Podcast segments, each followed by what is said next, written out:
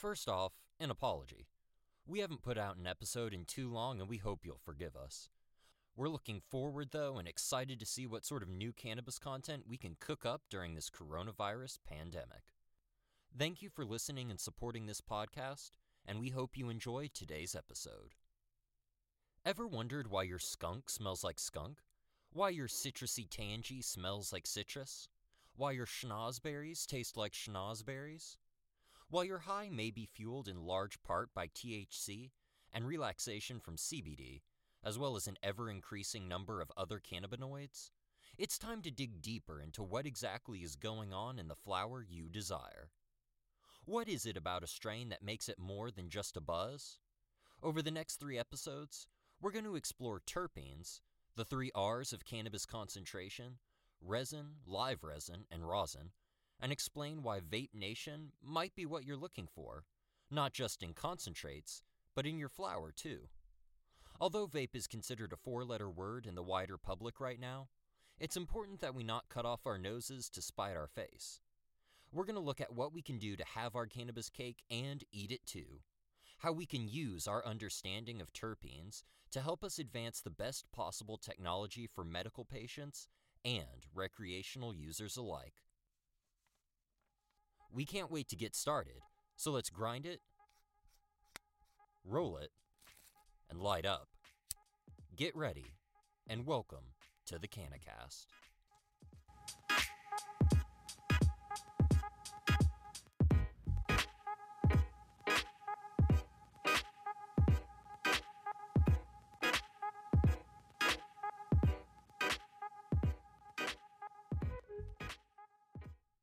Today we're breaking down the science behind terpenes, what some of the major terpenes you might come across are, and how you can use them to find the best weed for your preferred effects and aesthetics.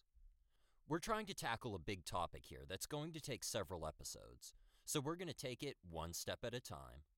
So, to start, what is a terp? Have you ever stopped to smell the flowers? Not the dank kind, just regular, everyday flowers and plants. What'd you get a whiff of? Rose? Lilac? Pepper? Pine? Chlorophyll? Why do plants often smell the way they do to us?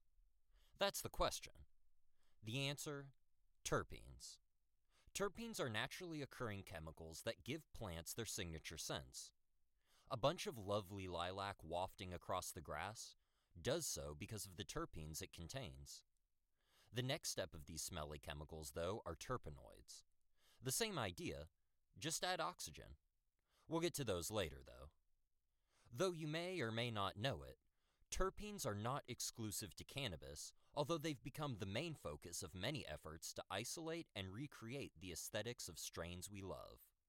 Terpenes rise up out of a plethora of plants pinene in pine, limonene in oranges, caryophyllene in peppers. Terpenes pop up all over the place and give cannabis, as well as other plants, their unique scent. 20,000 different terpenes have been discovered so far, with over 200 different terpenes in cannabis alone. So, while not unique to cannabis, an essential part of what makes weed weed and what defines your favorite strains as your favorite strains. Although we seek them out for their stanky, sweet savor, terpenes serve a useful purpose as well.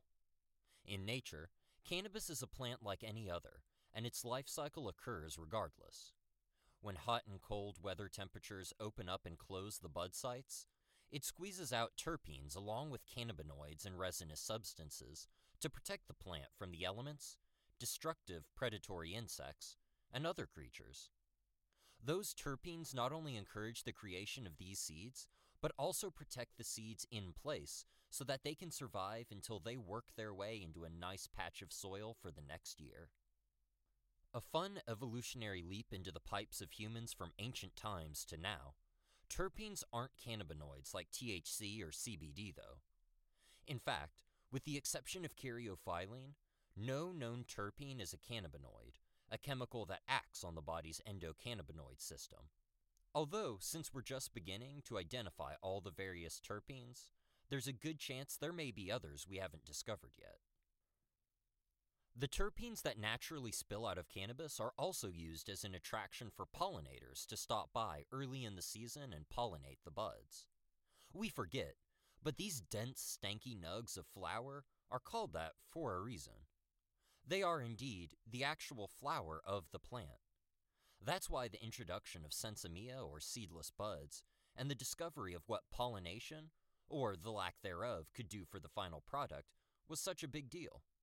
Although we keep cannabis seedless for a quality experience, bud sites on female cannabis plants would normally start producing seeds if pollinated by males to spread those cannabis genetics far and wide. The seeds in your bud you might pick out of your average bag of discount grass clippings is the proof in the pudding, as it were. Low quality, mass grown grass that might have become contaminated will sometimes seed itself if not watched carefully by a grower. A hermaphrodite, or a female cannabis plant that turns male, or pollen from a pot plant next door or even several miles away, could contaminate an entire harvest. While our plants may want those terpenes for themselves, over time and discovery and accident, we are continually discovering and rediscovering further and further ways to refine weed. Terpenes are just one of those ways. Let's look at a few and put some names to smells and tastes. And, in doing so, better understand how it is we can all get better, more personalized experiences from our buzzes and our buds. Here are six key terpenes that will help you discern what it is you're experiencing. First up on our list, myrcene. The most abundant primary terpene in your average cannabis strain at market, myrcene is found in mangoes, thyme, and a variety of other strains. It's believed to have a calming and relaxing effect and is also an antioxidant. This terpene vaporizes off at a temperature of 332 degrees Fahrenheit, part of the reason it's so widely selected for. It keeps its integrity better than some other more sensitive scents and it won't be lost in your average cupboard. Out of the bottle, it provides a whiff of spices like cardamom and cloves, providing a musky, earthy tone for those looking for a deeper scent in their smoke. Next up, limonene. The second most abundant terpene, limonene is found in, you guessed it, oranges, and juniper. The fragrancy of that bottle of high quality gin in part due to terpenes. Put a few orange rinds in a bit of boiling water on the stove, and you're on your way to experiencing the scent of this wonderfully soothing smell. In fact, limonene is so wonderful that it's often added to perfumes to provide uplifting, zesty notes, and also cleaning solutions as a degreaser. That Pine-Sol that smells like oranges? Part of that's limonene. This terpene is also thought to provide stress relief and reveals itself in strains like wedding cake, do-si-do, and other fresh scented strains. Limonene is also being studied for its effect to soothe obsessive compulsive disorder as an antidepressant, and even has been found to increase serotonin and dopamine levels in the brain, thus its soothing effects. Linalool. Although it may sound like an off brand laundry detergent, this little doozy is found in lavender, and its soothing properties are easy to understand. Just grab yourself a little kosher kush and settle in for a scented experience that adds a tingly, musky scent that hangs heavy on the tongue and in your nose. It's easy to see what the appeal is if you look at its long standing use in homeopathy as a helpful relief for depression and anxiety. Go down the cosmetics aisle, and it's a good bet that a fair number of lotions, salves, and topicals provide linalool as an addition. Not only does it help the human body, protecting your immune system from stress, but it redistributes your white blood cell count. It doesn't just help people, though. Linalool's antimicrobial properties are a boon to keep your cannabis plant healthy and happy. Pinene. Pinene, that tricky sounding terpene, is found in, you guessed it, pine trees. Yes, that sticky sap that comes off on your fingers when you climb a fir tree can be pretty valuable in certain strains. Not only does it protect pine trees, it can also be used by bugs to communicate, Ironic since it's also an insect repellent to some. Now, what does pinene do for you? Pain and inflammation are eased with pinene, as well as your throat and lungs. Pinene is a bronchodilator, so if you're feeling a little congested, maybe give it a go to loosen you up. While myrcene may be the most abundant terpene in your everyday cannabis strain, pinene is the most abundant terpene found in nature. Blue Dream, OG Kush, both strains heavy in pinene that you can try today. If you're looking for a taste of the great outdoors in your pipe, give one of these a go. Pinene can also be found in basil and rosemary, helping to add to any herb's herbal bouquet. Caryophyllene. Caryophyllene is a spicy and unique terpene that you can find in black pepper, cloves, and other spices. But what's neat about this little number is that it is the only known terpene that's also a cannabinoid.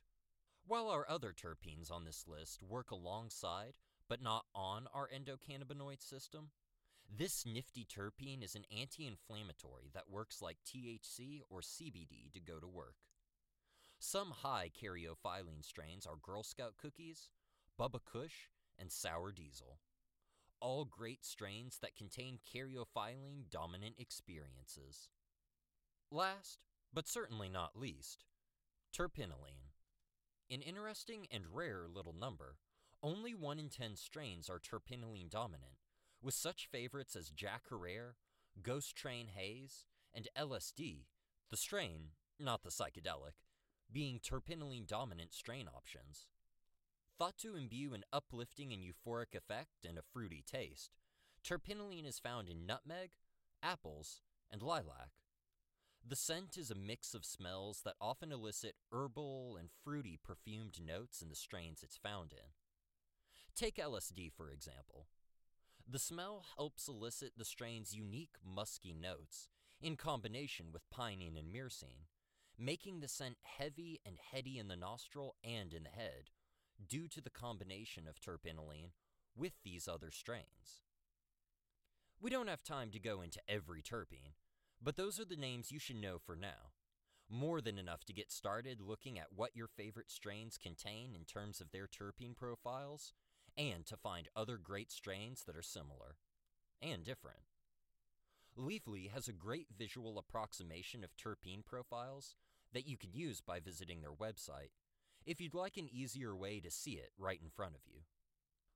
Again, and I can't emphasize this enough, while there are studies pointing to the potential validation of each one of these terpenes for amazing therapeutic purposes, and several that have indeed been validated outside of their cannabis use, cannabis research is still in its infancy, and we don't concretely know how all of these chemicals function together.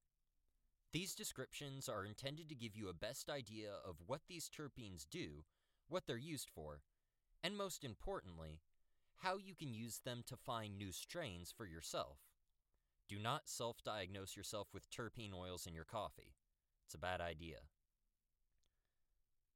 When going to your local dispensary, make sure that you ask about terpene profiles and their percentages in your weed. And if they don't have that information, ask them to start putting it in with lab verified results. The cannabis industry is extremely new, and consumers have a disproportionate amount of power to put pressure on cannabis producers, sellers, and legislators to create maximum transparency so that you know what you're putting in your body. Terpenes look like they might end up being just as, if not more important to our personal experiences with cannabis than THC and CBD are now. It's important to make sure that the strains you're receiving are the strains you're receiving and one way that they can be verified is with lab tested information about terpene percentages on the outside. Call your state legislator or your state senator today if you live in a state with legalized cannabis and ask them to place labels with terpene profiles on the side of all cannabis products. Now for practical advice on how to keep your pot pungent. Terpenes are a super volatile substance, that's part of the reason why your weed may not be keeping as well as you'd wish. Above 70 degrees Fahrenheit temperature, Some terpenes begin to degrade and fall apart, not only killing smell, but potency as well. An important part of your cannabis experience, terpenes make sure that you're feeling the singular effects of certain strains, but also influence how you smoke and how you consume it as well. The smell that comes off the smoke, the taste in your mouth, all due to terpenes, and an important part of keeping your experience as consistent as possible. Some terpenes start to turn off at 70 degrees, but others, as we've noted, start to turn off at the boiling point of THC, all the way up to 314 degrees Fahrenheit. The range is wide, but for home storage, try to place your cannabis in a place cool enough to keep the integrity of your bud. That not only helps you, but your grower as well. We suggest 58 to 62 degrees to keep your cannabis at peak deliciousness. Craft cannabis growers work hard to create the best bud possible. It seems a shame to let it go to waste before you even get the chance to enjoy it, especially since terpenes help out smaller cannabis farmers distinguish their products and strains from commercially grown products of lower quality. Proper storage is essential for terpenes to maintain their integrity. Also, make sure that you keep your nugs in an airtight container so that that smell can circulate inside and keep your bud at maximum enjoyability. Just because you can't smell them, though, doesn't mean that they don't still exist. Strains might not smell the hottest in the jar, but they can still pack a punch. Just because a strain doesn't smell great right off the bat, doesn't mean it won't serve up a great good smoke or high when consumed. Not all that's Acapulco Gold smacks of skunk. If you want to know exactly what you're in for, break apart a nice big bud with your fingers and take a big whiff. Cannabis dries from the outside in, and oftentimes those lovely aromas get a little trapped inside. You can also take a big old whiff out of your grinder once you get a nice sticky stash sliced up. Terpenes are a big first step, and they're complicated. But we're well on our way now to explaining not just how we can bring vapes into the mainstream, but how we can use them for medicine instead of maliciously. Vapes are a scary thing for a lot of people, and a lot of illegal and even legal ones can have serious health repercussions because of how they're made and what goes into them. But they also might be a way for us to not only provide medicine in a healthier way, but a more discreet one. Not only that, as crazy as it sounds, it might help us to better combat the coronavirus. So, what can you do to keep terpenes in your toke? And why might the coronavirus hate cannabis? We're going to check it out on the next episode of the CannaCast, where we're going to talk about the best methods to keep terps in your tokes, why vapes might be healthier than you think, and what we can do to take the best of all worlds. Next time on the CannaCast. Before we go, though, something new. We're going to have a strain of the week on every new episode. Why? Well, here at the CannaCast, we believe that it's always important to try new things food, music, and cannabis, too. Our first strain of the week is a classic and a great choice for an old school indica if you're looking for a couch locked chronic stone of old. Afghani or Afghani Kush. A landrace indica from the mountainous border of Pakistan and Afghanistan, this strain has been cultivated, bred, and refined to become one of these strains for hashish and old school dry sift concentrates. Rocking a myrcene dominant profile with limonene and caryophyllene as the backup, the plant tastes like the quintessential earthy herbal indica we all think of when we want to just quit worrying for a moment and relax. 14 to 19% THC, depending on who you buy it from. This strain can levitate you while still locking you tight to the couch, particularly because of its hashy, resiny outside. Looking to break down some of your next harvest for easy storage? Try growing a couple of Afghani plants and using that sweet trichome rich bud as a great resource to make dry sift or bubble hash. Thanks for listening to today's episode. Keep calm and toke on through this coronavirus emergency if you can. And remember, there's no can't in cannabis. If you'd like to support this podcast, consider donating a dollar a month to our Patreon. You only pay if we produce content, and it's only half the price of a cup of coffee. Also, consider sharing not on social media, but with a friend you think might enjoy this podcast or has been looking for a way to learn more about cannabis. Link in the description for the Patreon. And if you have a question about the show, a suggestion for an episode subject, a person you think we should interview, or want to let us know what you think, shout us out on Twitter or Instagram at the Canna Potcast. That's at the Canna P O T C A S T. Or send us an email at the Canna thecannapodcast at gmail.com.